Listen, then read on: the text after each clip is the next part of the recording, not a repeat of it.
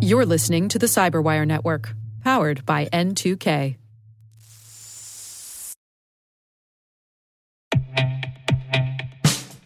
And now, a message from Cyberbit. Mastering cybersecurity is like mastering a sport. You build muscle memory through rigorous practice, then you train as a team to foster cohesion while operating under pressure. Like athletes, cybersecurity professionals thrive on hands on simulation. But traditional courses, certifications, and open source labs won't build you a winning team. You need Cyberbit. Cyberbit offers a hyper realistic simulation environment for your SOC, IR, and C suite to refine your skills, all using the market leading SIEMs, EDRs, firewalls, and WAFs they use every day. Cyberbit is offering Cyberwire listeners a free live fire exercise. Sign up your team now at cyberbit.com slash cyberwire.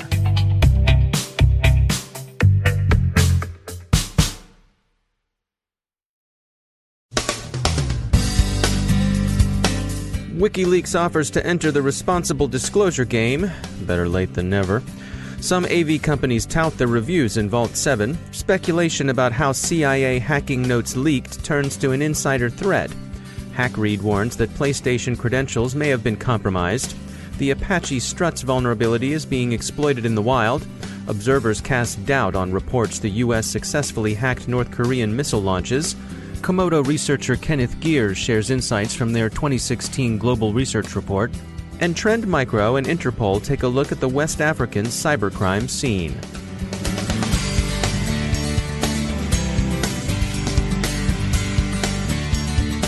I'm Dave Bittner in Baltimore with your CyberWire summary for Friday, March 10th, 2017. WikiLeaks is apparently opening its own version of the vulnerability equities process offering to share what it says it learned from the Vault 7 leaks with affected software vendors. Companies are advised by U.S. authorities that receiving classified information puts them on legal thin ice. Some of the antivirus companies mentioned in Vault 7 as having tough to bypass products, notably Bitdefender and Comodo, aren't being shy about letting prospective customers know their reputations as, to quote one leaked remark, a pain in the posterior. There's now some speculation about where WikiLeaks got the material it released in Vault 7. WikiLeaks itself says its source was a former U.S. government hacker. The Voice of America says a U.S. intelligence official commented on background that there are some indications the leak came from a CIA contractor. A federal criminal investigation is in progress. The publication Motherboard reports that WikiLeaks may have been a bit sloppy in redacting names from the dump. Some remain, but whether they're real names, pseudonyms, or something else is difficult to say. But Motherboard is taking no chances and isn't publishing any of them. Reaction from the security industry continues to hold that there's less to the leaks than meet the eye, especially if that eye has been trained on the more alarmist headlines. Ilya Kolochenko from the web security firm High Tech Bridge told us that he's even a bit surprised at the attention Vault 7 has drawn, of course, the CIA uses hacking tools and techniques in its intelligence gathering mission, and he hasn't seen anything so far that indicates the agency was abusing those tools beyond its legal charter. The CEO of security company CyberX, Omer Schneider, agrees that it isn't news that the CIA has hacking tools, or that it maintains a stock of zero days. Quote, Most nation states have similar hacking tools, and they're being used all the time. What's surprising is that the general public is still shocked by stories like these. Regardless of the motives for publishing this, our concern is that Vault 7 makes it even easier for a crop of new cyber actors to get in the game. Predictably, the Chinese government has admonished the Americans in a high minded way that the U.S. really ought to stop spying. The online publication HackRead is warning that it's received reports that 640,000 PlayStation accounts are for sale in a dark web market. HackRead says the story appears credible, although it's been unable to confirm it. Nonetheless, PlayStation users might well look to their accounts and credentials. The Apache Struts remote code execution vulnerability is being actively exploited. Enterprises should patch, and patches are available.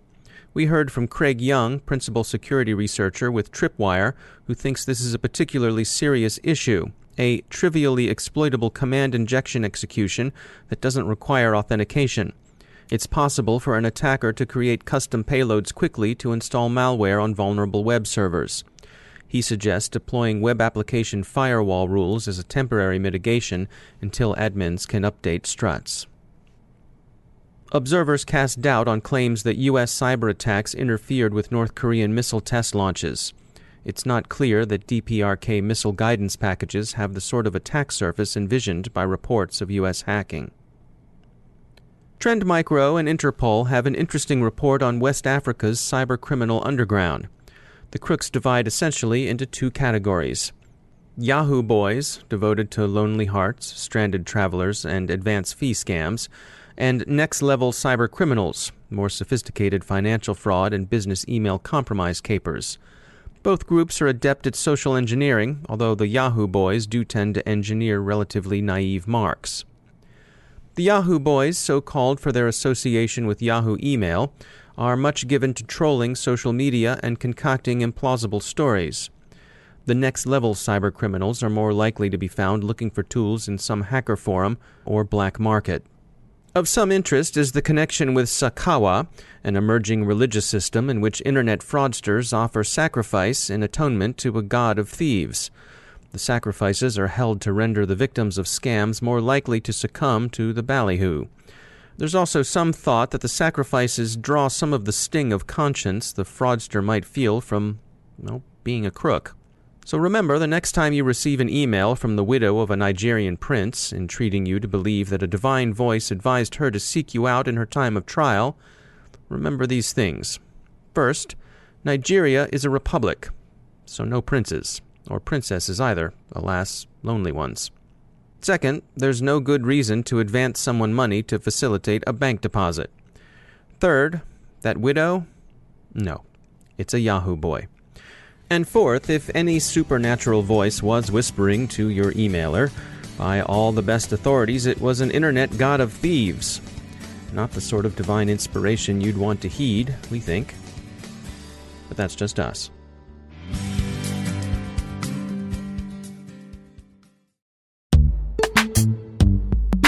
Every day, your IAM tech debt grows. Your multi generational services struggle to work together.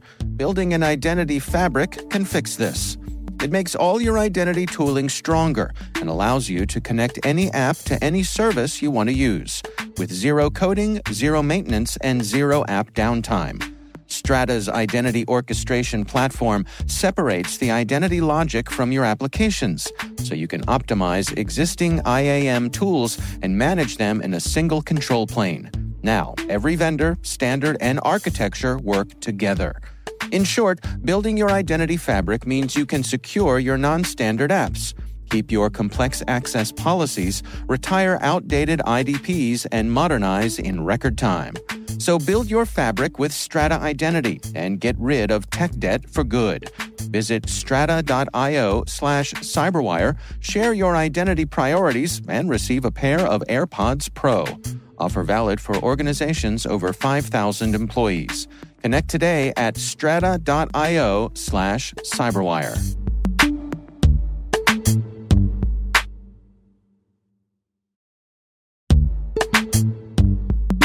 And now a word from our sponsor, Netskope.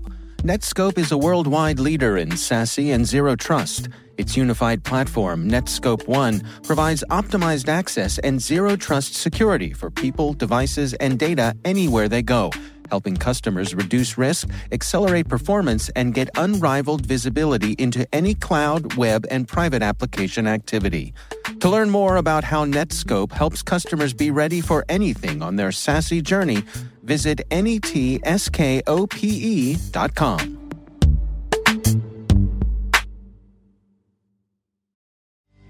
Joining me once again is Joe Carrigan. He's from the Johns Hopkins University Information Security Institute. Uh, Joe, welcome back. You know, we've got uh, some stories here about uh, SHA-1. SHA-1, right. uh, so, and, and, you know, but SHA-1 has been sunsetted. Yes, it's been deprecated. That's right. For, for a number of years, people have been saying don't use it. Uh, but it's still in a lot of uses uh, around for, for file verification, uh, for certificate signing things. Uh, it's it Google has changed Chrome so that now when you get a, a SHA-1 signed certificate, it says this is this is not as secure as it should be, and and Right. and uh, kudos to Google for being ahead of the curve on that one. Uh, and actually, I think it was one of their researchers that recently generated a SHA-1 collision. Yeah, let's talk about that. Um, So it's interesting. Hash collisions are a very interesting thing. So you have a, a hashing algorithm is an algorithm that you put something into a string of bytes into, Right. and what you get out is called a hash digest, and it's always the same length, uh, depending on what the hashing algorithm is. It has a few properties, like it, it shouldn't be easy to be reversed, but one of the other properties is that it shouldn't be easy to generate two hashes that are identical, two hash digests that are identical. Sure. Uh, now, MD5 has been broken for a very long time, and it still has uses in forensics, but that's about it. So, if you know, it's not good for storing ha- password hashes. It's not good for anything other than than a forensic application. SHA-1 now has entered that realm where it's about the same. It's no longer reliable as a, a demonstrably no longer reliable. The- theor- theoretically, it's been no longer reliable for a number of years, but now it is demonstrably no longer reliable. Yeah, I saw that Google said that uh, it would take roughly 110 years of computing from a single GPU uh, to produce the collision. Right. Um, and uh, Google's being a little coy with it. They're gonna. They say they're waiting 90 days to say exactly how they did it, which I guess is a good thing. Yep, that's that gives everybody enough time to to stop using SHA one. Uh, I'm I'm going to go out on a limb here and predict that not everybody's going to stop using it.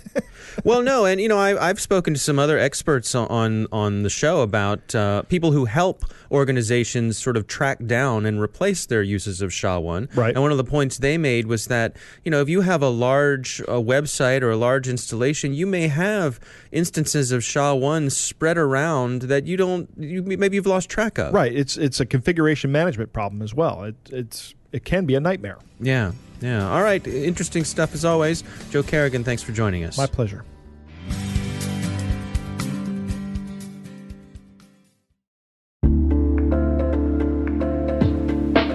Are lengthy security reviews pulling attention away from your security program?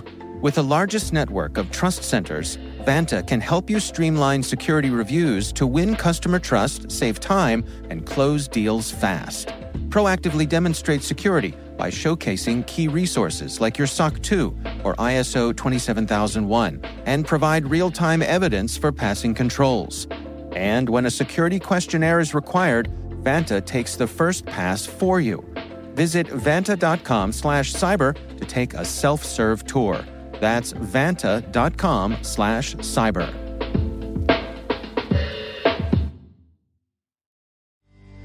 My guest today is Kenneth Geers. He's a senior research scientist with Comodo Threat Research Labs and a NATO Cyber Center ambassador.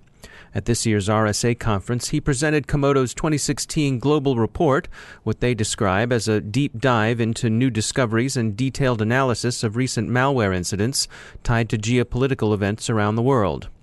We spoke with him about the report and the kinds of insights he gains from the research he does with the kind of data he has at his disposal.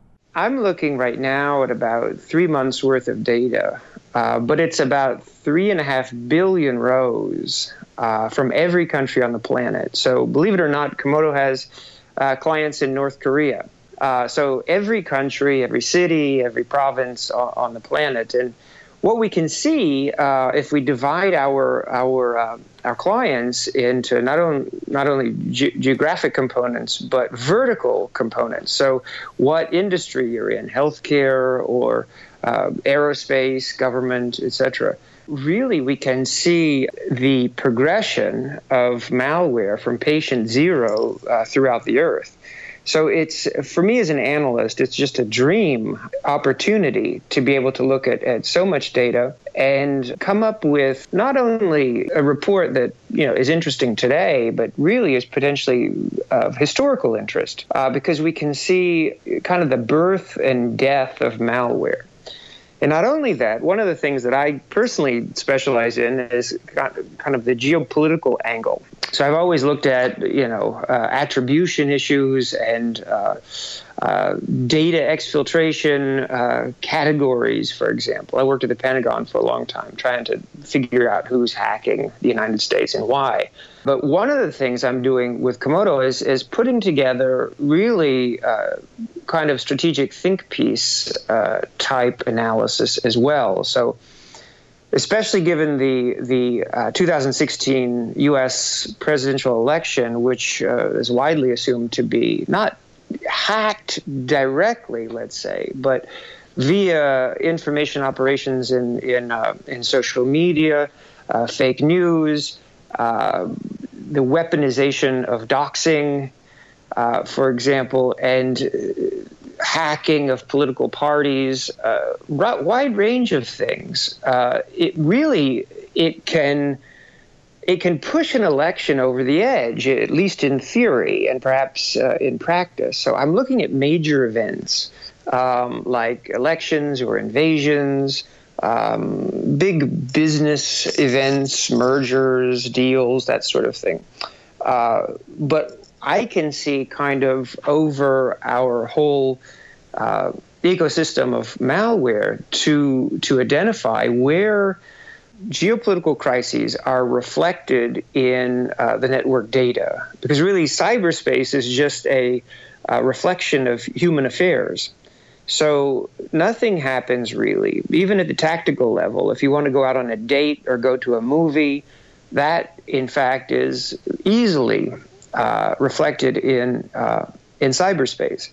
Uh, and it's important to know that even if even if communications are encrypted, you can still do heavy traffic analysis against anything uh, and surmise what is happening in the real world. Uh, but for our report, what we're doing is we're placing things into resolving IP addresses to, to countries so that we can see which countries are most affected. And then within those countries, we can uh, uh divide our client base by by vertical. So we know in which industry you work. If you're in education, for example, recently I, I looked at a lot of uh, targeted spam campaign and it all was going to a particular university network space within a, a particular country. For me, uh, what that meant was that somebody uh, was targeting the you know intellectuals within that uh, country. And when you have a whole lot of data, you can do that kind of, of analysis. So you say this is not just spam, but in fact it's it's a spam campaign that, that has malicious links uh, will take you to compromising uh, and compromised already uh, websites where you download malicious code onto your computer. Um, but the recipients of those emails, it wasn't random. It went, in fact, to a targeted group uh, of individuals. But you have to, as an analyst, uh, not not just know a little bit about hacking, but kind of follow real world events so that you can uh, marry the two.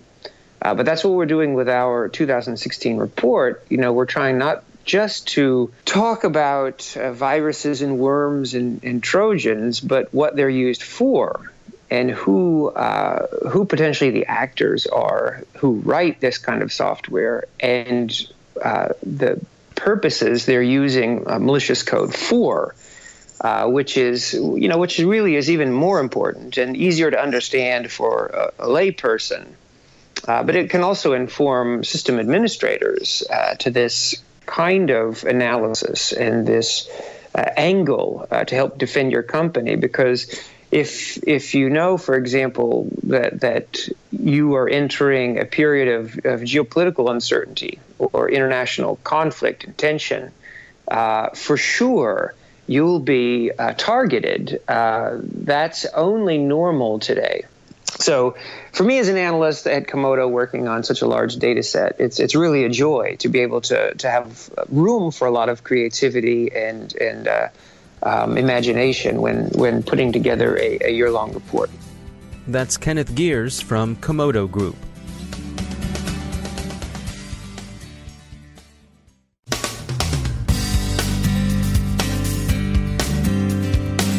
And that's the Cyberwire. We are proudly produced in Maryland by our talented team of editors and producers. I'm Dave Bittner. Thanks for listening.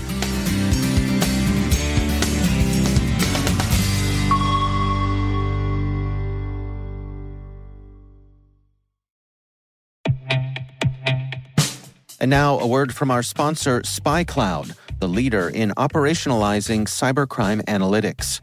Traditional threat intelligence is a thing of the past. Cyber criminals are stealing vast amounts of credentials, session cookies, and financial data every day, and it's hard to keep up. SpyCloud is the trusted partner businesses turn to to fully understand their darknet exposure risk and neutralize threats before it's too late. SpyCloud alerts your organization as soon as an employee or customer's data appears on the dark net, so you can act faster than bad actors to prevent cyber attacks like ransomware, session hijacking, account takeover, and online fraud. With insights from the industry's largest repository of recaptured data, protect the digital identities and systems most important to your business. Get your free corporate darknet exposure report at spycloud.com/cyberwire and see what information criminals have in their hands today. That's spycloud.com/cyberwire.